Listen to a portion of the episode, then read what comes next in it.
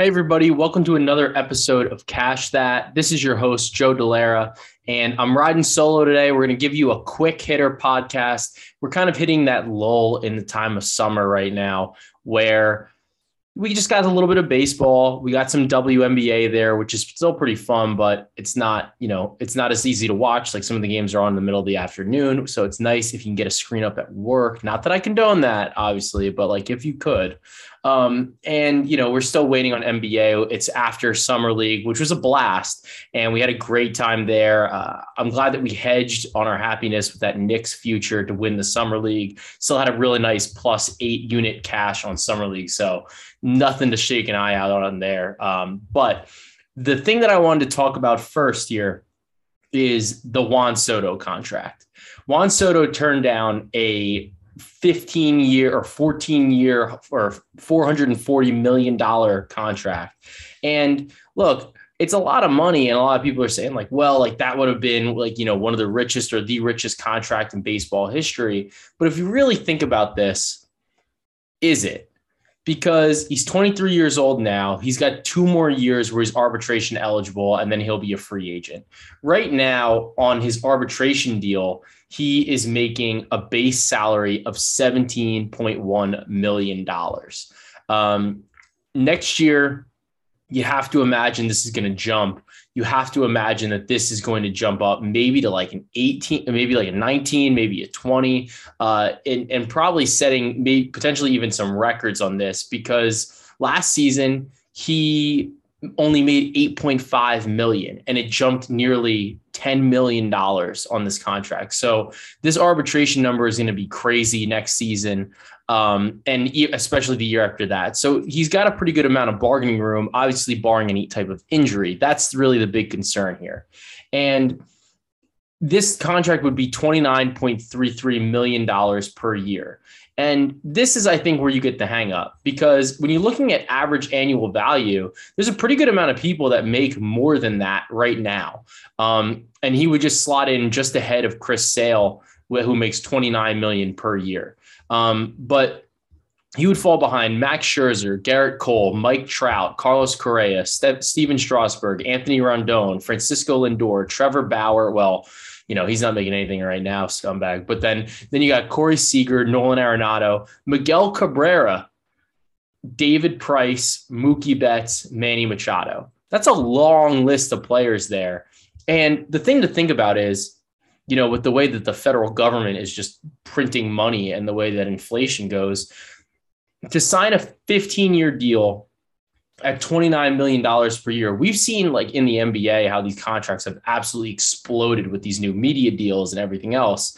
And at to not get the highest average annual value, I think is tough when you're when you're a guy like Juan Soto. I mean, Scherzer's contract's crazy at the 43.3. And then even Cole's is 36. But like Mike Trout signed a 12 year deal with a 426 and a half million dollar valuation on that contract. And that's 35 million a year. So if you're Soto, maybe you give up a couple million in terms of the you know the arbitration years coming up but there's no reason that he can't sign a contract like that that's going to pay him more annually and maybe even give him more flexibility because he's going to be actually younger than Trout was when Trout hit free agency. So it's a really interesting dichotomy. But let's say hypothetically he wanted to make more per year than like than than Trout, you know, because Scherzer's numbers insane, and then that would make him the highest per you know position player per year. Let's say let's call it 36 million a year, right? 36 million a year for 15 years would be a 540 million dollar contract if for over 15 years. So if you divided even if you had even say five whatever it you know even if you wanted to be a 500 million dollar guy that would be 33.3 million. So it wouldn't be the most but it would be the highest in terms of total value on the contract. So I feel like knowing knowing him, knowing his agent, uh, seeing the position that they're in, I could see this going that way. Um, and the only teams that really have the assets to trade for somebody like that are, you know, these big market teams that can afford to pay that to a position player, an outfielder, commit that money so long term and you know be willing to pay that you're gonna you're gonna be looking at a major market so whether that's you know like i don't even want to say the angels because they're just they they just have two like goats and they can't win but like you know you're looking at like the dodgers the yankees the mets um, the astros have been known to commit money to people so the, the list is short um, the Red Sox, obviously. And, you know, the, the list is pretty short for the teams that are willing to do this type of deal. And, you know, you have to wonder like who is, who is it going to be or where's the money going to come from? So I'm very curious to see that. And I'm wondering if he's going to get traded this year or if it's really just going to be a next year type of situation when we see what that arbitration number really is, you know, maybe churn up some more value if the team comes short of the World Series, something like that. Uh, that's that's going to be a very, very, very interesting contract negotiation and you know trade negotiation potentially because we've seen you know Harper walked from the Nationals, Rendon walked from the Nationals. It wouldn't be overly surprising to see Juan Soto also walk from the Nationals, and I think that the Nationals don't want to be left where they're just not really getting anything in return. You know, um, so I, I could definitely see a trade in order.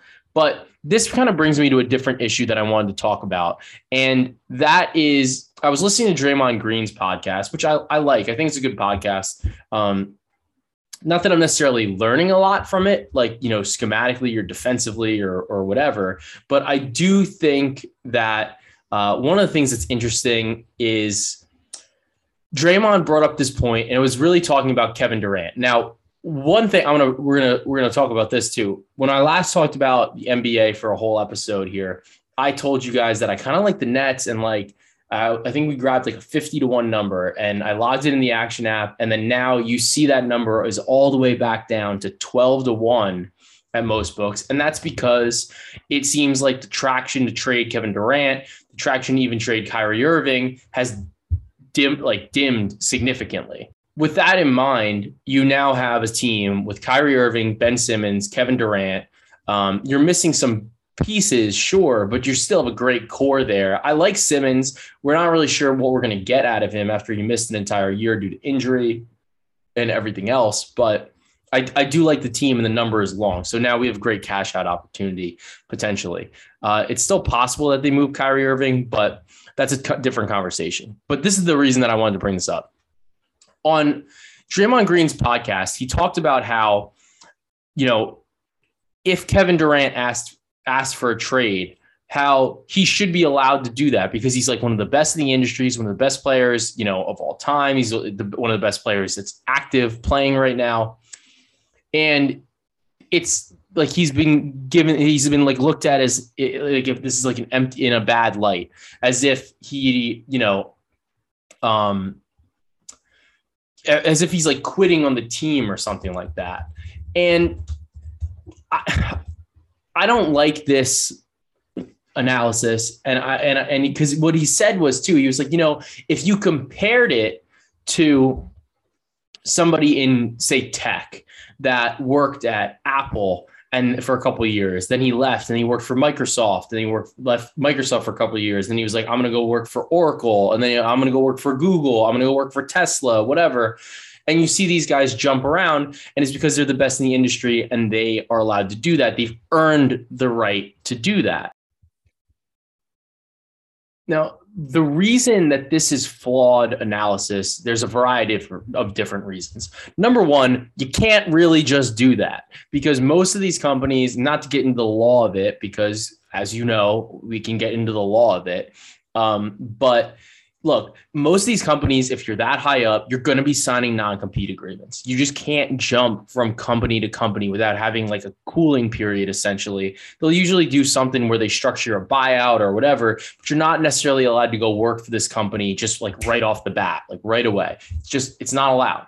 And that's something that's built into people's contracts. There's certain ways around that, which we won't get into, but that's generally something that's going to happen, especially if you're that high up in a corporation, which is what he was alluding to. He like is in a comparison with Kevin Durant, like as if he was like a CEO or you know like a head of marketing or a head of whatever. You know, um, it's different for that reason, and also that this is the other thing. When these players sign these contracts you're signing a contract to get like these this max money generally. This is usually who we're talking about with these trade requests is like max players. So and the reason that they're signing these max contracts is because usually it's it behooves them to either to sign for more years because they can make more money the more years that they play because the way the contracts escalate. And then the security that comes with a contract like that. If you want to be able to jump from team to team you just should you should sign a contract that's for one year. Now, this is one of the things that I think is interesting because we've seen other players do this. LeBron James, for example, has never, at least publicly anyway, has never asked out of a team. Like people have known, like, all right, he's going to leave, whatever. He's been an unrestricted free agent five different times. In 2010, the Miami Heat got him in a sign and trade, which in order to get that max money at the time, six years, 109.8 million, early termination option in 2014. So he had an opt out. Then in 2014, he exercised that early termination op- option. He used a clause in his contract and he signed a two year, $42.2 million contract with the Cavs with a player option for the 2015 2016 season. The reason he did that was because he could sign it would it was essentially a one year deal and then he would have the option to because then the Cavs got his bird rights, they would be able to offer him a bigger contract. So that's what he did. He declined the player option. It gave him a little bit of security because in case he was hurt or something, he would be able to opt in, have money, whatever. He declined it and then re-signed with the Cavaliers for 2 years $46.9 million with the player option again for the 2016 2017 season. At that point in time, he then declined the player option the next year again, because then the contract could go up once again. And then he, that's when he signed a three year, $99.9 million contract with a player option for the 2018 2019 season. He played the two, two more seasons with the Cavs. And then in 2018, he declined that player option and then he signed with the Lakers for that four year, $153.3 million deal. So there's ways that you can do this as an NBA player. Granted, it's LeBron James, so he's given more liberties. He's earned that. He can do that. He's earned the right to be able to do that. He's earned the rights to call his shots, kind of really call the negotiations. But at the same time, if you're Kevin Durant, you could have done the same thing. You could have said, like, I want player options. I want this. I want that. I want the ability to move if I want to move. You didn't do that. Kevin Durant took the money. So when you look at Kevin Durant's uh, contract right now, he, you know, he came in and when Kevin Durant came in, he, you know, he obviously played for the Golden State Warriors after, you know, leaving after leaving the Oklahoma City Thunder. Um, but what happened was he was with the Warriors for three years. Then he played with the Nets for the past, you know, three seasons. But granted, he wasn't, he was hurt, so he didn't really play. And then now you're looking at the situation where he signs this monster contract. He signs a four year, $194 million contract with the Brooklyn Nets, which had about $190 million guaranteed, average annual value of $48.5 million. And, you know, he's got this contract that continues to ascend in value. He's not going to be an unrestricted free agent until 2026, doesn't have a no trade clause. And now he's saying, trade me. I want out. I got what I wanted from you, which was the max money. I just don't happen to like it here now, though. So like get me out of here. This is going to be like a really big sticking point in the collective bargaining agreement. And I'm not entirely sure what the way around it is. Like I'm not sure if there's a way that you can pinpoint what the specific issue is and how to fix it. But when you have these players sign these deals and then you're essentially hamstringing these teams. And you know I, like I, i'm a i'm a player first guy here. But when you're when you're playing with a salary cap and kevin durant's going to be making 48 million dollars a year over the course of this contract right? Now, a team, if if the Nets want to trade him, they have to go find a team, number one, that is in position to trade with them, can trade them players of that that are close enough in salary that the salary matching works and then get enough return that you're saying like we're trading arguably you know one of the best like arguably like the best or the top five player in the nba right now. We're trading him to you. You're becoming a title contender and then Brooklyn doesn't own their draft picks really. So like they could tank sort of this year because of the way the swaps work because they can swap. It's a swap with the Houston Rockets. So if they're both they're both going to be bad. So I mean they could in theory tank, but um, you're hamstringing these teams because what are the Nets supposed to do when like they're like when Durant says, "Well, I, like I want to I want to sign this contract." The Nets already traded all these assets to get him you know, from, you know, and they moved assets, they've or they've cleared up cap space, like whatever. Now you now you strip this team and you're in this situation where then he says, like, I want out. And now you're like, well, how how how do I recoup this? There's no way to recover from this. And that's obviously a risk that teams need to take to a certain degree. But these players can also take ownership of their own situations where they could just sign one year deals, sign two year deals, use player options differently. You might be losing guaranteed money, but I think that that's the cost of flexibility. And I think that that's something that's really interesting and it's something that probably needs to be discussed more. And I don't think it's it's not about loyalty to the team. I don't really care about that. That's not what the issue is. What it is is that if the player wants flexibility, there is a way to have flexibility but it costs you something. You can't have both. And I think that that's something that the NBA really needs to focus on both the governors, the you know the heads of the front office, the brass, and the players association moving forward. Um, with that in mind, if I was the Phoenix Suns, I would have traded Devin Booker for Kevin Durant straight up. Uh, like even if it costs like a little bit, Durant would make that team better. They keep Ayton, and I think that they're title favorites. And you don't have to give up that much otherwise. Uh, you can't now because Booker signed that uh, the supermax extension, but I, that's what I would have done. Now on to the Knicks. There's a lot of talk about Donovan Mitchell potentially being traded to the New York Knickerbockers, and they want a lot for Mitchell, which I get. But at the same time, there's not a lot that they can there's not a lot of leverage. Like we everybody kind of knows, like sure, Utah keeps saying, like, oh, we'll build around Mitchell, we'll build around Mitchell, whatever. We know that they don't really want to. Like they I think that they want to bottom out. Like I know that they couldn't run back the Rudy and Mitchell thing again and they just brought in like a ton of veterans, but that's not like a contending team. You're not going to get, you're not going to be bad enough to get a top draft pick with Mitchell on the roster. And it's like, it's Utah. Like, you're not really getting marquee free agents over there. Sure, somebody might say, I want to go play with Donovan Mitchell.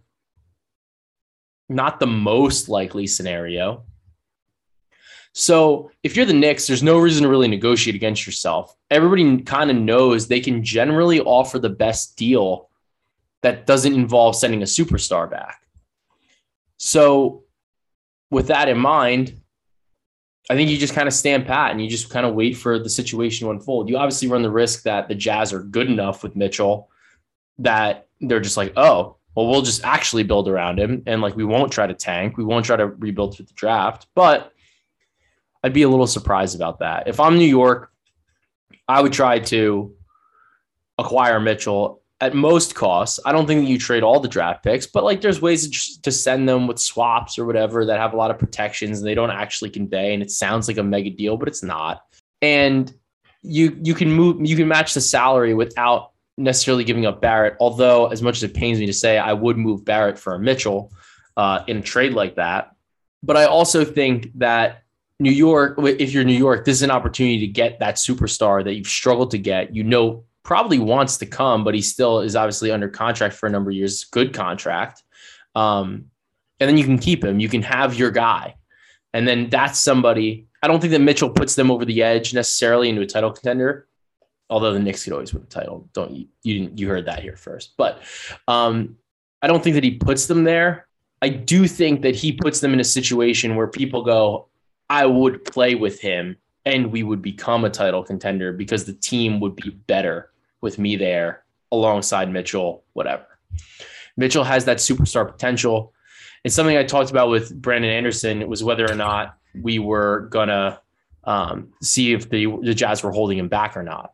Like I said, if you're New York, I think you do it. You worry about the fit later, and you just you make it happen because that Mitchell's the type of guy that somebody would want to come play with, and that's incredibly important when you've struggled for so long to actually get a superstar to come to you in free agency and you haven't really been able to develop one yourself.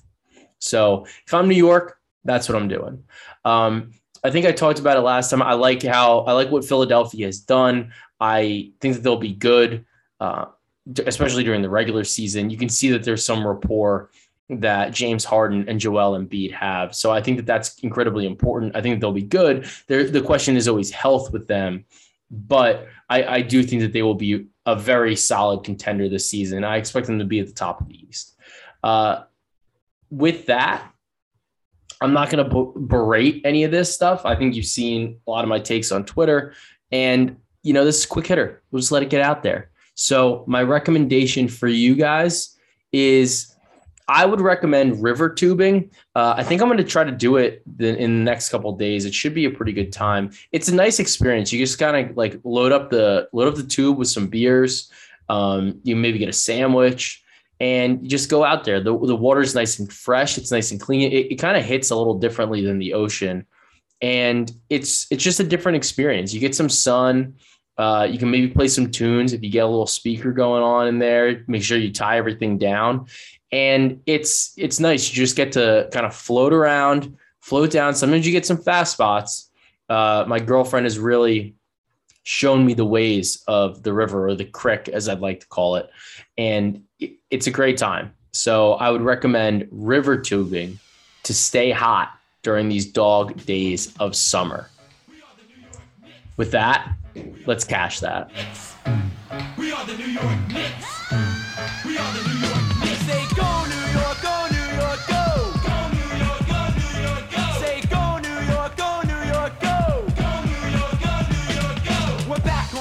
on the floor, scoring Morris 94. And the Knicks are hardcore, and I'll tell you like this, we ain't never looked sharper.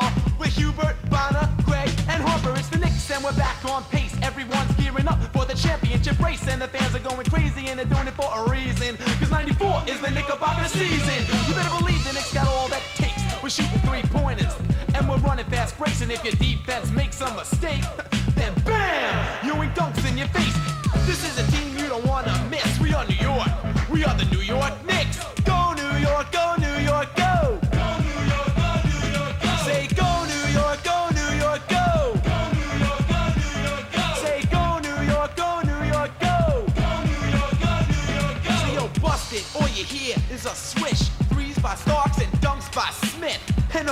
pounds. If that's the case, we put Oakley and Mace in your face. We draw charges and we set picks. We are New York.